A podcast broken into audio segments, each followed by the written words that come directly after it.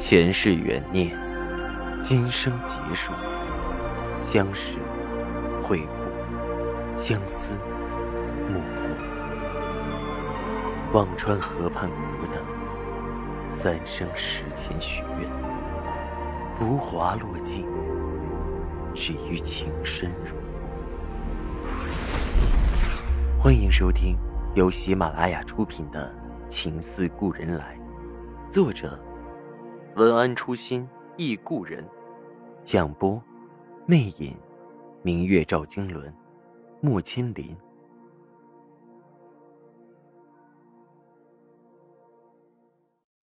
二百四十八集，肖冰迟疑了。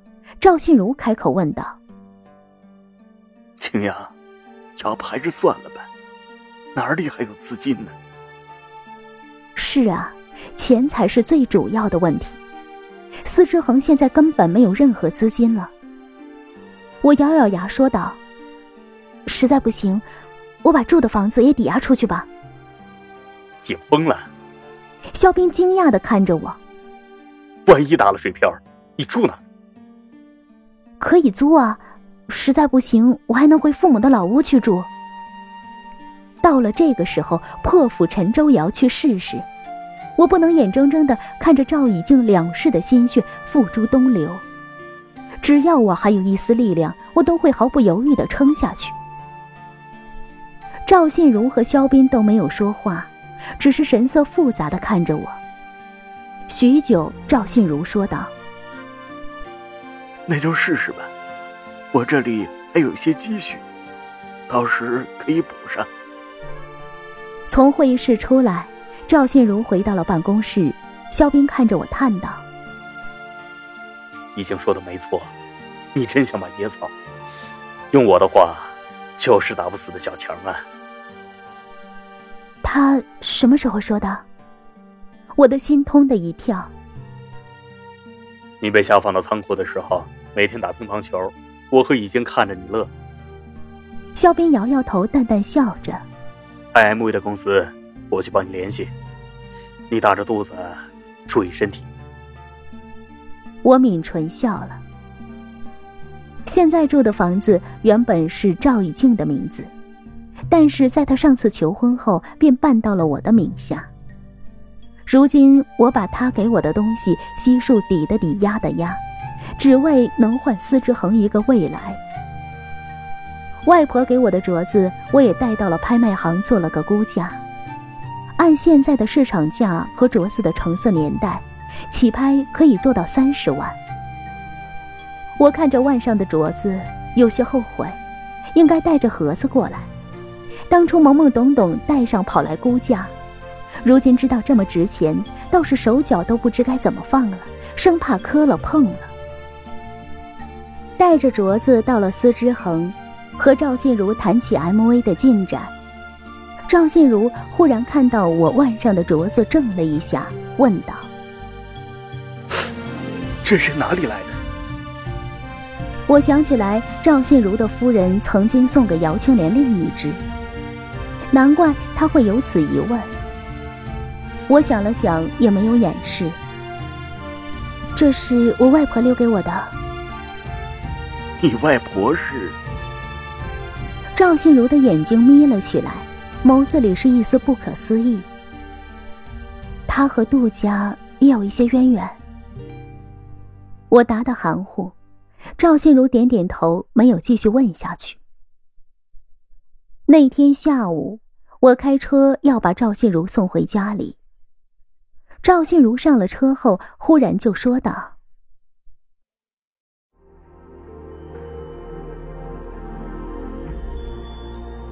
您正在收听的是喜马拉雅出品的长篇穿越小说《情似故人来》。”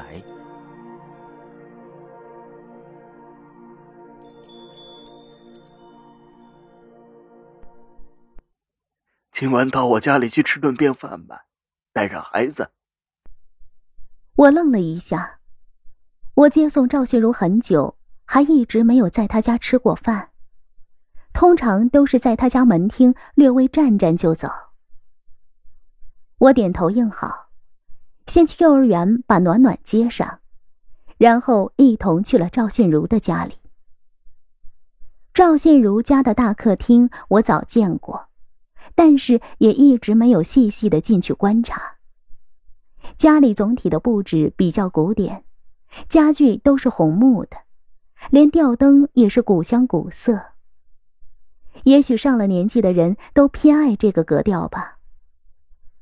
暖暖好奇的东走走西看看，我怕他碰掉东西，只好跟在他后面，不停的嘱咐着：“哎，小心些，别乱摸。”赵信如呵呵笑着：“别吓着孩子，没什么要紧的，想玩就让他玩去。”暖暖这下可乐了，更是东跑西跑的。赵信如家中有保姆。看到来了客人，便忙碌着做晚饭。赵信如示意我坐在沙发上，和我随口聊着。这时，暖暖不知道从哪里捧了个东西过来，跑到我身旁：“妈妈，这是什么？”一个红色的盒子，还发着悠悠的檀香味儿，雕工特别细致古朴，一看便是有些年头的古物。我忙小心的护在暖暖手下，紧张的说着：“别乱拿爷爷家里的东西。”暖暖还在不依不饶的问着：“妈妈，这是什么？”我答不上来。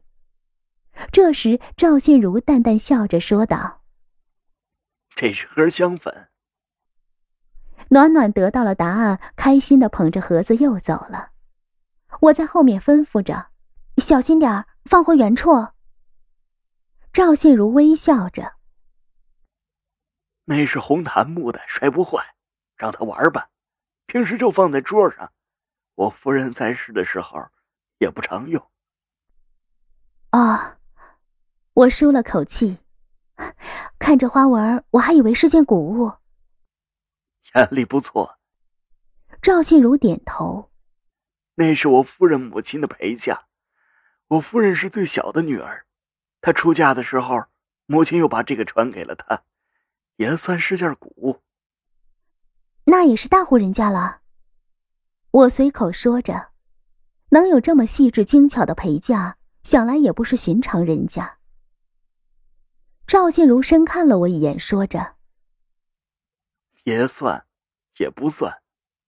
解放前那会儿，我夫人的母亲是我家里的丫头。”但是出嫁的时候，我的祖父给了她十里红妆的陪嫁。这回轮到我正在那里。十里红妆，赵家的丫头，除了双叶还会是谁？我忽然明白了，为什么赵思恒会把那留给杜家的百分之三的股权让赵信如的夫人看管着。只有他才会忠贞的守着股权，等着杜家的后人。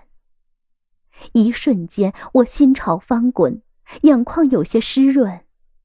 那个和我擦肩而过的老妇人，我竟然有些记不清她的样貌。除了感慨，也只剩感慨。半晌，我问着赵信如：“青莲的那只镯子，是你母亲传给您夫人的吗？”赵信如摇摇头：“母亲去的早。”我们弟兄几个镯子也不知道该给谁，后来父亲做主给了我夫人，恐怕还是念在我夫人母亲的旧情吧。顿了顿，赵信如又说道：“他们的往事我也不是很清楚，父亲没有怎么讲过。到了已经这本就更不知道了，都是陈年旧事了。”赵信如说着几分感触，看向我问道：“你家里有和你提过吗？”我轻轻的摇头。外婆只简单的说了几句。赵信如没有继续问下去，只是看着我淡淡笑道：“既然有渊源，那就更好了。”正说着，饭菜已经备好。我带着暖暖洗好手后，坐在了饭桌前。赵信如给自己倒了一点红酒，对我说着：“青阳，你喝点果汁吧。好，赵董。我应着，给自己倒了果汁。赵信如看着我，呵呵笑道：“叫叔叔吧，在家里不必叫的这么生分。”叔叔，我怔住了。赵信如身上有着赵家人的特质，外表温和，实则敏锐警惕。从他让我签署放弃股权的声明那天，我就长了记性。如今他这般，我有些意外。赵信如抿了口酒，看着我说道：“青阳，不可否认，我之前对你是有偏见的。”说完，叹了口气道：“处在已经的位子，我们难免替他操心，总觉得所有女人看上他，都是瞄上了他的钱。”赵信如有些出神。以庆的经历有些特殊，后来家里出了些变故，他的前妻在他最困难的时候分了财产离开了他。说着摇摇头。夫妻本是同林鸟，大难临头各自飞。所以之前我让你签那个协议，因为赵家的人都被那档子事儿弄怕了，生怕再遇到一个啊谋算财产的。信简也拿那事儿挟持以敬。我才想到让你签个声明，你别介意。听众朋友，您刚刚收听到的是喜马拉雅出品的长篇穿越小说《情似故人来》，作者文安初心忆故人，播讲魅影，明月照经纶，莫千林。更多精彩有声书，尽在喜马拉雅。